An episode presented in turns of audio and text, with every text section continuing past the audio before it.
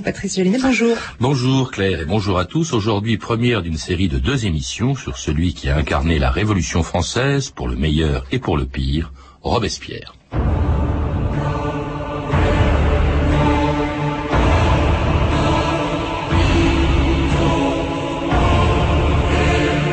Je suis inflexible pour les oppresseurs parce que je suis compatissant pour les opprimés. Robespierre.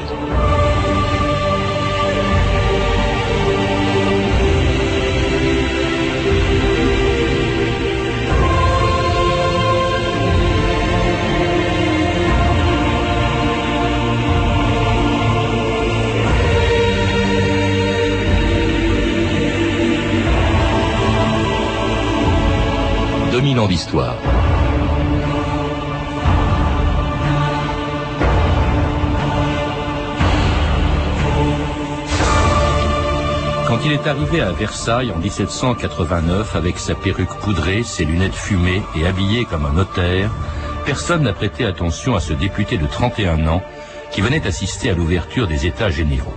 Quatre ans plus tard, Robespierre était devenu l'homme le plus puissant et le plus redouté de France, le principal responsable de la terreur pendant laquelle, disait Fouquier-Tinville, les têtes tombaient comme des ardoises un soir d'orage. Celle de Robespierre devait tomber aussi, après toutes celles qu'il avait fait couper pendant ce qui fut un des moments les plus sanglants de l'histoire de France. Voilà pourquoi celui qu'on surnommait l'incorruptible est devenu la mauvaise conscience d'une révolution dont il fut pourtant un des principaux acteurs. Il avait fait couler trop de sang au nom d'une république qui préfère aujourd'hui l'oublier. Une république à laquelle Robespierre ne pensait pas encore lorsqu'en 1775, 14 ans avant la Révolution, cet élève brillant de Louis le Grand avait été chargé de rendre hommage à Louis XVI en latin et sous une pluie battante, alors que le roi de France passait devant son collège. Lodis, il frémit, Nancy, festival termina, Phébus. Hélas, Majesté, aujourd'hui, Phébus est tourné en pluie. Vous êtes notre seul soleil. Sire, le compliment est terminé. Hey Hey Hey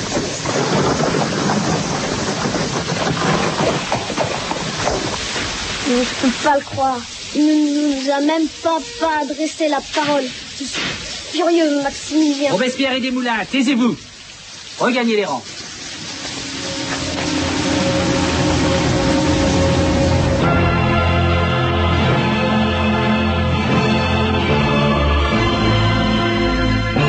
Laurent Nagui, bonjour. C'était l'extrait d'un très bon film, La Révolution française de Robert Enrico, que je cite souvent d'ailleurs dans cette émission. Alors avec cette scène extraordinaire, euh, la rencontre entre Robespierre, le jeune Robespierre, et Louis XVI, euh, qui sera sur son pire adversaire, et c'est une scène qui est parfaitement authentique, c'est ce que vous dites d'ailleurs dans votre biographie de Robespierre. Tout à fait, c'est une, une, scène qui est, qui est, connue. Bon, mis à part le fait que Camille Desmoulins n'était pas présent, mais euh, il était à Louis le Grand, c'était. il était voilà, c'était pour signifier qu'il était le condisciple de Robespierre. Et là encore, quelle rencontre, quel destin. Et en effet, c'était euh, euh, Robespierre était un élève très très brillant et c'est son euh, maître Erivo qui a été vraiment un de ses grands guides de jeunesse, un de ses grands modèles qui a insisté pour qu'il fasse ce compliment au roi de France. Alors bon, la légende s'est un petit peu emparée de, ce sujet où l'humiliation du jeune Robespierre, on, anticipe un peu sur les, événements. Alors ce n'est qu'une de, de, très nombreuses anecdotes qui, est dans votre qui sont dans votre livre, Laurent Dinglis, cette biographie de Robespierre, c'est plus qu'une biographie, c'est au fond, vous répondez par l'histoire de Robespierre à la question, au fond, comment peut-on devenir un monstre Et une des clés, euh, finalement, c'est c'est dans sa jeunesse que qu'on le trouve. Euh, vous dites les symptômes de Robespierre ne sont pas apparus en 1789, ils ont précédé les événements. Qu'est-ce qui, dans la jeunesse de Robespierre, a pu expliquer ce qu'il est devenu ensuite? Bien sûr, Robespierre est tout d'abord un, orphelin, euh, un orphelin de mère. Il perd sa mère très tôt, à l'âge de 7 ans. Et ce qui va euh, faire un double traumatisme, c'est que son père ne va pas assumer. Euh, voilà, son, va disparaître. La, légende, un petit peu, on a un, peu arrangé les choses en disant que il était euh, dévoré par le chagrin. Bon, en fait, on sait qu'il est resté assez longtemps en Artois. Il, il est parti en Allemagne Et ce qui est terrible, ce que je dis d'ailleurs dans l'ouvrage, c'est que souvent une disparition est plus difficile à vivre qu'une mort réelle, parce que un défunt, on peut aller se recueillir sur sa tombe, mais quelqu'un qui est disparu pour toujours, sans laisser de traces, voilà, le, deuil est impossible. Alors il se retrouve, il se retrouve seul, c'est un solitaire, c'est un, un homme, enfin même un adolescent, mais plus tard un homme qui ne sourit jamais. Jamais personne, dites-vous, ne l'a vu sourire ou rire. Dans, dans, les témoignages, alors bien sûr, il y a ceux qui sont euh, témoignages venimeux, il y a les témoignages thermidoriens, mais euh, à, part sa sœur, sa sœur qui, a essayé de faire une réhabilitation, en effet, c'est un homme qui, et ça d'ailleurs toutes les sources se, recoupent à ce sujet, qui, euh, qui est très isolé, il est très distrait, euh, il est dans ses pensées, il y a une autre source qui dit qu'il est tout le temps replié sur lui-même. il y a une anecdote, à un moment, une fois, sa, sœur lui parle dans la rue, elle est à côté de lui, et lui continue à marcher tout seul, il se retrouve chez, il rentre chez lui seul, et il se, il se rend compte plus tard que qu'il a laissé sa sœur au milieu de la rue. Donc c'est une anecdote qui montre bien ce, ce, ce repli sur soi. Mais, mais seul au point de n'avoir eu aucune espèce de d'amour. Enfin, il n'y a, a, pas de femme dans sa vie. Non. On lui a prêté quelques maîtresses, euh, aucune relation n'est euh, réellement euh, avérée. Bon, même s'il y en a eu une ou deux, manifestement, ce n'est pas, ça, ça c'est un sujet qui ne l'intéressait pas. Alors, ce qui l'intéressait beaucoup plus, ça aussi, c'est capital pour comprendre la suite, c'est que c'est un, c'est un lecteur assidu de Rousseau. Il est pénétré de la pensée de Rousseau. Voilà. Et alors ça, c'est quelque chose de fondamental. on, l'a dit déjà, mais euh, je crois qu'il y, avait beaucoup de choses à creuser dans ce domaine. Parce qu'il faut bien s'imaginer que Robespierre est quelqu'un qui, euh, qui a vécu dans une sorte de désert affectif. Très très tôt, on l'a dit, il est orphelin. Et je soupçonne euh, aussi que même avant la disparition de ses parents, donc la mort ou la disparition, euh, la fuite de son père, il a été déjà euh, très très solitaire, bien avant. donc il va essayer, il découvre son professeur à Louis le Grand, lui fait découvrir Rousseau. Et là, c'est vraiment la révélation, c'est-à-dire c'est un modèle, c'est un personnage qui va lui apporter une philosophie de vie et qui va venir combler toutes ses carences. Et, une idée maîtresse qui servira à justifier plus tard beaucoup de crimes, c'est l'homme est naturellement bon, c'est la société qui le Donc quand l'homme commet des excès, ce sera le cas par la Révolution, il le justifiera tout le temps.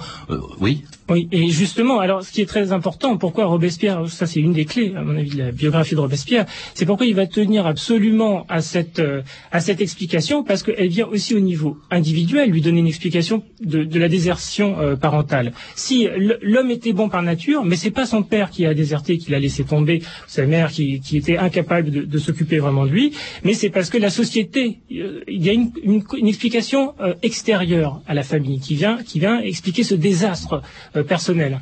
Puis il tient aussi de Rousseau la défense en permanence des opprimés contre les oppresseurs, une vision très manichéenne du monde hein, qui est divisée en deux. Il y a, les bons, les méchants.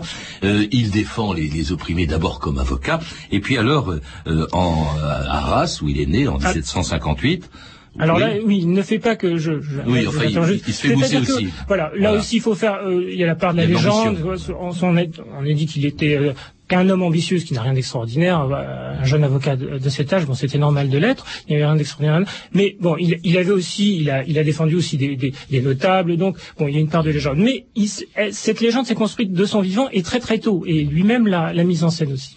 En tout cas, il quitte Arras, donc où il est né en 1758, euh, pour arriver 31 ans plus tard, donc après sa naissance, à Versailles, député du tiers-État, euh, euh, aux États généraux, ouvert solennellement par Louis XVI dans la salle des menus plaisirs le 5 mai 1789.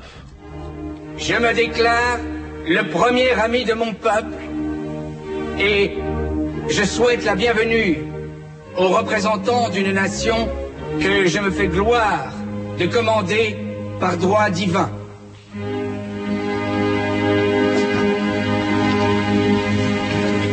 Messieurs, c'est pour remédier à un déficit qui fait tant de bruit en Europe que Sa Majesté a souhaité entendre votre avis. En conséquence, il est de mon devoir de vous démontrer de façon détaillée la nécessité absolue d'une assistance financière. C'est pour celle-ci que vous avez le précieux avantage d'être rassemblés ici par Sa Majesté en États généraux, que chacun des trois ordres délibèrent séparément. Et c'était Necker à l'ouverture des États généraux en 1789. Euh, Robespierre euh, s'y trouve, il est député euh, d'Arras, il est enthousiasmé par une révolution qui commence, qui va commencer, et au début de laquelle on le voit assez peu finalement. Il est beaucoup moins, on le voit en tout cas beaucoup moins que les grands ténors de l'époque. Le grand ténor en 89, c'était évidemment Mirabeau. Alors il, va s'insérer, dans le sillage de Mirabeau, qui va un peu le couver, le prendre sous son aile. Euh, le grand Mirabeau, en effet, qui était connu, Robespierre. Euh, personne ne, sait qui c'est Robespierre. Bon, il a un petit peu courtisé Necker, il a envoyé euh, quelques-unes de ses brochures, mais on voit d'ailleurs dans, les journalistes de l'époque écorche son nom, Robespierre. Ah il y a toutes sortes d'orthographes. Donc il arrive dans une période qui est période très très difficile, troublée, de guerre civile déjà. Hein. On, traverse la France au milieu des émeutes, euh, euh, euh, il y a la faim qui, qui, qui tenaille. Bon, et il fait quelques éclats à l'Assemblée, mais pas, pas, suffisamment encore pour se faire connaître. Ça y est, au Mirabeau dont vous parliez, euh, Laurent Dingly euh, dit, avec cette phrase très jolie, dit Robespierre ira loin, car il croit ce qu'il dit. Alors justement, ce que dit Robespierre est quand même très inquiétant, vous le rappelez, notamment euh, sa, réaction au moment des premiers excès, des premières violences de la Révolution. Il y a bien sûr le 14 juillet la tête du gouverneur de la Bastille qui est promenée sur une pique, et puis il y a le 23 juillet également deux hommes, un conseiller au Parlement qui s'appelle Foulon et un ancien intendant d'Île-de-France, Berthier de Sauvigny, qui sont égorgés, dépecés par la foule, et Robespierre, en voyant euh, les restes de ces deux hommes, a cette phrase terrible, vous la citez, en voyant ces dégoûtants restes, je me disais, qui croirait que ces corps maintenant horribles ont été tant de fois baignés, étuvés, embaumés, parés, fêtés, et qu'ils ont fait souffrir un si grand nombre de malheureux. Quelle leçon pour les gens en place, combien de fourbes doivent frémir, c'est en vain qu'ils chercheront à prendre la fuite, la justice divine ne permet pas qu'ils puissent échapper. C'est terrible, au fond, il justifie. Alors, euh, pardonnez-moi, ce texte n'est pas de Robespierre, mais ah c'est un pamphlet qui a, mais euh, sa pensée est, est, tout à fait, c'est tout à fait euh, euh, fidèle à la pensée de Robespierre. Et il est dans le prolongement. Et comme vous venez de le dire, il justifie, il a cette phrase terrible qui dit, qui, est, qui est ramassée en même temps, qui, qui explique toute sa position ultérieure. Il dit, Monsieur Berthier et Foulon, il écrit un ami, Monsieur Berthier et Foulon ont été pendus ce matin par arrêt du peuple. Et donc, dans son dépouillement, cette phrase explique ce que les révolutionnaires vont appeler la, sainte violence. En tout cas, elle annonce la suite, la terreur. On n'en est pas encore là. Alors aussi, dès le début, il se situe, on peut le dire, vraiment à la gauche. Hein, les deux notions qui apparaissent d'ailleurs à ce moment-là de l'Assemblée, disons parmi les députés les plus radicaux. Euh, il demande, euh, d'abord, il n'est pas contre la monarchie. Encore, il souhaite qu'elle soit très très étroitement surveillée. Il est contre le veto qu'on propose pour le roi de France. Il se prononce également contre le système censitaire qui vise à euh, restreindre le, droit de vote à, des gens qui ont de l'argent pour euh, pour pouvoir, enfin qui, qui payent un, un, comment dire, des impôts, euh, qui payent aussi un sens pour pouvoir être euh, élu député. il est pour l'abolition de l'esclavage, pour le célibat des prêtres. C'est un c'est un député très avancé pour l'époque. Oui, ça fait. Ce sont des sujets qui ont été, euh, on peut même dire qu'il est d'avant-garde dans certains domaines et très conformiste sur d'autres. D'avant-garde sur ces points euh, que vous venez d'évoquer, très importants, comme le célibat des prêtres. Toutes ces questions ont été des questions qui ont fait débat euh, au, à l'époque, au siècle des Lumières, tout, au long d'une partie du deuxième, la deuxième moitié, pardon, du XVIIIe siècle. Et donc, elles sont arrivées à maturité. Maintenant qu'il y a ces bouleversements politiques, on peut en parler. Il y a des, des, des des représentants de la noblesse, du tiers-état, qui, de l'ancien noblesse, de l'ancien tiers-état, qui, qui évoquent ces questions et qui se prononcent pour ces grands changements, ces grands bouleversements de, de société.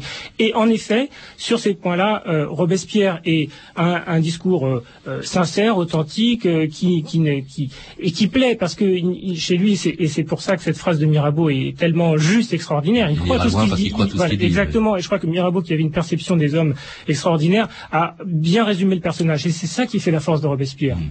Et euh, je me permettrai d'ajouter, dans cette période, on y reviendra, de perte de repères, euh, quelqu'un qui maintient le cap, qui, qui ne change pas d'opinion, qui est très peu euh, politique dans le sens politique politicien, on dirait aujourd'hui, eh bien plaît. Et c'est ça qui va être autre chose qui plaît, cette période est marquée aussi par beaucoup de corruption, y compris de la part de, de ces députés, euh, euh de la constituante, enfin de, de, de ces tiers États qui sont devenus l'Assemblée constituante, puis la législative, puis la Convention. Et lui, c'est euh, l'incorruptible. C'était ça. Quand, quand, apparaît ce surnom qui, qui, qui, va le rendre populaire? Eh bien, c'est pendant une exposition. Il y a une, une, une gravure de Robespierre euh, euh, qui va porter ce sous-titre l'incorruptible. Et en effet, ça va rester, si mes souvenirs sont exacts, c'est en 1791 je crois. C'est avant la séparation, juste avant la séparation de la constituante. Et ça va être la découverte géniale, parce que et lui sera très fier aussi de, de ce qualificatif. Alors ce qui va également le faire connaître, c'est un événement qui se produit le 21 juin 1791, quand Lafayette, le chef de la garde nationale, apprend la fuite de Louis XVI. Mon général, le roi est parti. Parti où? Il s'est enfui avec la reine et toute la famille royale. Mon Dieu. Romeuf, prenez note. Les ennemis de la Révolution ont enlevé le roi. Personne n'a enlevé le roi. Qu'est-ce que vous voulez, Bailly? Une république? La perte du roi? De ce fait, le porteur de ce message est chargé d'avertir tous les bons citoyens, au nom de la patrie en danger, de le sauver de leurs mains et de le ramener en sécurité à l'Assemblée nationale. Maxime, l'Assemblée a confirmé l'ordre de Lafayette. Qu'est-ce qu'on pouvait faire d'autre? Deux années de travail détruites par cette... cette conspiration. Le roi n'a pas pris ce risque sans avoir de puissants appuis à Paris et ailleurs. Les traîtres. Ils sont baptismes comme Laissez-les faire, ils n'iront pas bien loin. De déserter et d'un très malhonnête, dont les ingrats ont payé notre soin? Couple perfide, réserve nos larmes, pour arroser le prix de vos portraits. Le crime est seul le pouvoir de vos armes, dans tous vos vains projets. Un peuple libre reconnaît les charmes de plus au rang de. Vous êtes sur France Inter de d'Histoire aujourd'hui Robespierre et cette chanson de, l'époque, Poursuite et retour de la famille ici devant Royal, c'était une chanson évidemment en l'honneur, si on peut dire, de, Louis XVI au moment où il part. Euh, on l'a entendu dans, dans l'extrait de film. Quelle est l'importance, Laurent Daglier Parce qu'on voit bien, on a entendu euh, Lafayette dans cet extrait de film invoquer, inventer un enlèvement du roi et Robespierre furieux, euh, qui n'est pas du tout d'accord et qui dit c'est un complot, mais le roi voulait partir. Quelle est l'importance Parce qu'au fond, ça vraiment, c'était la première grande division au fond de la Tout à fait, c'est vraiment un point fondamental. C'est-à-dire que l'enjeu est énorme. Pour les feuillants, euh, maintenir cette fiction, qui est euh, quelque chose de Les grossier. feuillants, c'est les modérés, c'est Voilà, la les, droite. les, les- les anciens jacobins qui ont pris le côté euh, un, un peu plus modéré. Et euh, pour eux, c'est c'est le sort de la monarchie évidemment qui se joue parce que ils ils, ils la défendent, la Ils monarchie. tentent de, de- une monarchie Constitutionnelle, constitutionnelle. Ils veulent maintenir une monarchie. Et ce qui, ce qui fait le dilemme, c'est qu'ils veulent maintenir cette monarchie constitutionnelle. euh, en dépit du roi qui fait tout, et là c'est évidemment la responsabilité de Louis XVI est énorme.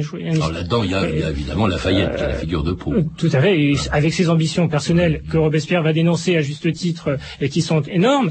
Mais en même temps, voilà, le, le débat est là. C'est euh, euh, maintenir la monarchie constitutionnelle, parce que si on enlève la personne du roi, il y a personne à, à mettre à la, à la place. Donc euh, Alors, en tout cas, on a entendu Robespierre dénoncer cette fiction d'enlèvement. Pour lui, c'est une fuite. Il va, il dénonce cette fuite. Il accable le roi. Euh, et alors, on, on l'entend aussi dans cet extrait de film et dans votre livre, ça apparaît constamment. Il est obsédé par les trahisons, par les complots. Il en voit partout. Alors c'est là où on retrouve euh, peut-être quelque chose qui lui est plus personnel. Euh, le, thème du complot est, très présent dans, dans- dans- dans- autant dans l'Ancien Régime que sous la Révolution française. Donc il ne faut pas euh, jeter le terme de paranoïa un peu à- comme le font certains un peu à toutes les sauces. En revanche, il est certain que euh, Robespierre a une, a une tendance à une, à une organisation psychique qui est de ce type. Ça c'est- indéniable. Il n'y a pas un texte sans qui ait dit référence à- au complot. Mais ce qui est très important et, et on a de très beaux textes de lui euh, de cette période. Le problème, il le dit clairement, Robespierre, ce qu'il craint, ce n'est pas la réunion. Lui, il ne connaît pas encore l'arrestation de Louis XVI. Il pense que le roi va reprendre le pouvoir, euh, fort des armées étrangères, mais pas forcément euh, en faisant une guerre qui va appeler à la réconciliation nationale. Et il le dit clairement, comme une obsession, ce qui me fait peur à moi, c'est que euh, on ne distingue plus euh, le bien du mal, c'est que tout le monde se réconcilie. Et c'est là peut-être où on peut euh, percevoir, c'est ce que j'essaie d'expliquer notamment dans ce livre, on peut, euh, ça, ça hantise de la réconciliation nationale. Il n'a pas peur de. Ah, de- ça, c'est oui. vraiment, il Voilà. veut une, Parce une pourquoi bien Parce que divisée. et ce que j'explique, c'est qu'à à partir de là, il ne pourra plus reconnaître les persécuteurs. Lui, Non, mais c'est terrible ce que vous dites là, parce que ça, ça implique effectivement, que si ça va jusqu'à ça, au bout de la logique, ça implique la terreur qui viendra. Déjà, elle est inscrite en effet dans le. Alors avec un ennemi à l'époque, hein, c'est Lafayette, euh, ce général ambitieux qui est plutôt, euh, qui est un modéré, qui, qui veut le maintien de la monarchie euh, constitutionnelle. Et euh, d'ailleurs, sur lesquels je crois que c'est Robespierre, parce que là, tout à l'heure, je fais une si fausse citation, mais je me demande si c'est la bonne. Je me demande si c'est pas Robespierre qui avait inventé cette formule en parlant de Gilbert de Lafayette et qui disait Gilles César. Mais c'est Gilles César. c'est encore le grand et très perspicace Mirabeau qui Oui, avait, ah, c'était Mirabeau. qui avait un talent littéraire en plus En tout cas, en tout cas Et- Robespierre n'a plus confiance hein, en, en, en- en l'Assemblée. Il demande Ouais. euh, justement euh, à ce que dans la fuite... Alors l'Assemblée était devenue constituante. Bon, elle donne une constitution, et dans cette constitution, on prévoit l'élection d'une Assemblée législative, et Robespierre, qui se méfie de la constituante, dit, alors qu'il en fait partie, dit pas question que dans la nouvelle Assemblée, il y ait, de, euh, il y ait des députés de la constituante. Elle doit être entièrement renouvelée, hein, pas de représentants de l'ancienne constituante. Là encore, l'enjeu est, est fondamental. Et c'est une, une des décisions, des- beaucoup d'historiens l'ont dit déjà euh, depuis longtemps, c'est une des décisions clés de la Révolution, en tout cas de cette période, et qui va orienter tout l'avenir de la Révolution. Pourquoi? Parce que euh, c'est euh, l'Assemblée qui a été nommée pour les États généraux. Elle est, euh, il y a une opposition interne qui est l'aristocratie, il y a l'Église, il y a euh, la noblesse, il y a le tiers état, avec dans le tiers état euh, des gens qui sont modérés, plus ou moins maximalistes, etc. C'est cette opposition de droite, pour aller rapidement, de l'aristocratie, qui va disparaître avec la non-réélection des députés. La législative sera une assemblée sans opposition, sans réelle opposition interne, même s'il y aura au sein de, de, de l'ancien tiers des, divergences. Donc voilà, c'est ça. On se prive d'un débat, on se prive d'une. Et là aussi, la, la terreur est inscrite dans ce choix euh, politique, qui est celui de Robespierre. Alors Robespierre, donc, après avoir fait approuver cette idée qu'il n'y aurait plus de députés de la constituante dans la nouvelle Assemblée, cette constituante se sépare le 30 septembre, il est adulé, euh, hein, il est encensé, il fait partie de, de- cette fois-ci des députés Voilà, on qui sont député acclamés vierge avec Pétion, par la- par foule. Et euh, il est plus député, mais alors il va se manifester, se faire connaître, continuer de se servir comme d'une tribune, non plus de l'Assemblée, à laquelle il n'appartient plus, mais du club des Jacobins. Expliquez-nous, en, quelques mots, comment se fait-il que ce club, ce petit club qui réunissait euh, quelques dizaines ou quelques centaines éventuellement de personnes, ait pu prendre une telle importance à cette époque de la Révolution, Laurent Dengly Alors ça c'est quelque chose de très important parce que le, le c'était le le premier mouvement organisé au sein de, de, de, de l'Assemblée des États généraux. Et donc, euh, c'est devenu une sorte de concurrence de l'Assemblée nationale. Tous les grands leaders de, de, de la Révolution se sont retrouvés euh, au sein du, de ce qui était au départ le club breton, dont Mirabeau, Barnave, Robespierre. Mais progressivement, euh, Robespierre va en prendre le contrôle. À cette époque, à la fin de, de la Constituante, c'est pas du tout le cas encore. Euh, il ne faut pas s'imaginer Robespierre tout puissant à cette époque. Il va prendre très progressivement le, le- le contrôle du club. Et il y a aussi, ce qui est très important, c'est tout le réseau d'affiliation. Euh, les clubs, il y a des clubs en province, on échange des courriers, on échange des, des, euh, des journaux. Oui. Et, et- Et puis il y a des débats absolument fabuleux, d'ailleurs un des plus importants justement, dans lequel Robespierre va se retrouver minoritaire, au club des Jacobins, c'est celui qui se déroule en avril 1792, lorsque Brissot et ce qu'on appelle les Girondins défendent la guerre, alors que lui, Robespierre, s'y oppose. Écoutez, écoutez-moi. La guerre n'est pas une solution. Écoutez-moi bien, Brissot, et vous tous, les amis girondins. Affirmer à cette tribune qu'il faut déclarer la guerre est intolérable. Toute guerre offensive est par nature contre-révolutionnaire. Avez-vous donc si peu de confiance dans la cause révolutionnaire Il ne suffit pas qu'un peuple entre à main armée chez un autre peuple pour lui faire adopter ses lois et sa constitution. Les peuples de toute l'Europe nous attendent Personne n'aime les missionnaires armés. Mais c'était Robespierre, une phrase authentique, hein, refusant justement la guerre dans laquelle les Girondins euh, euh, veulent entraîner euh, la France. Lui, il est contre. Pourquoi est-ce que Robespierre est contre cette guerre qui va bouleverser, qui va faire accélérer la révolution vers la terreur d'ailleurs? Voilà. Après une petite période de flottement où il hésite, il se dit ce serait peut-être une bonne chose, il va se ranger à, l'idée d'un autre grand révolutionnaire qui est Varenne et rejeter l'idée d'une guerre. Pourquoi? En fait, il ne fait que renouer avec ses propres idées, qui est celle qu'il a toujours défendues dès la Constituante, c'est-à-dire une méfiance méfiance, je dirais presque maladive, parfois justifiée, mais une, méfiance obsessionnelle du pouvoir exécutif.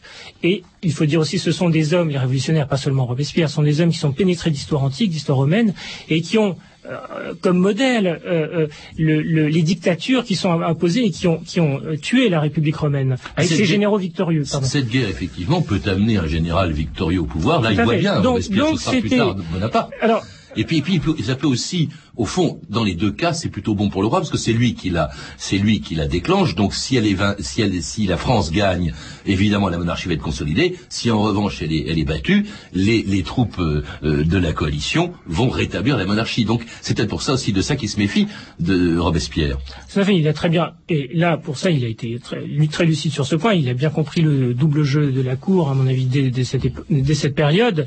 Mais il faut lire aussi les textes dans leur, euh, dans leur durée, et on voit qu'après, il va, euh, Robespierre n'évolue pas parce qu'il garde ses idées, mais il, est pour une guerre, il le dira. Il va se rallier à la guerre une fois qu'elle est déclenchée. Hein, non, mais c'est-à-dire que là, je, pense que c'est pas qu'il n'a pas changé d'avis en fait. C'est pour comprendre la logique interne de Robespierre, c'est que euh, il est pour une guerre à condition qu'elle soit faite non qu'elle ne soit pas menée par des traîtres, Lafayette et tous les, et les officiers d'Ancien Régime, qui pour lui sont euh, par essence des traîtres, mais qu'elle soit menée par des généraux purs sans ambition et qui soient un peu des doubles de Robespierre lui-même. Et cette guerre, donc, il ne l'empêchera pas, il va s'y rallier, vous l'avez dit, c'est le début d'une guerre de 23 ans qui va faire accélérer la, la révolution, euh, provoquer la chute de la monarchie et la terreur. Nous en parlerons demain avec vous, Laurent Dinguet. Je rappelle donc euh, que votre biographie de, de Robespierre, dont nous parlerons, vient d'être publiée chez Flammarion.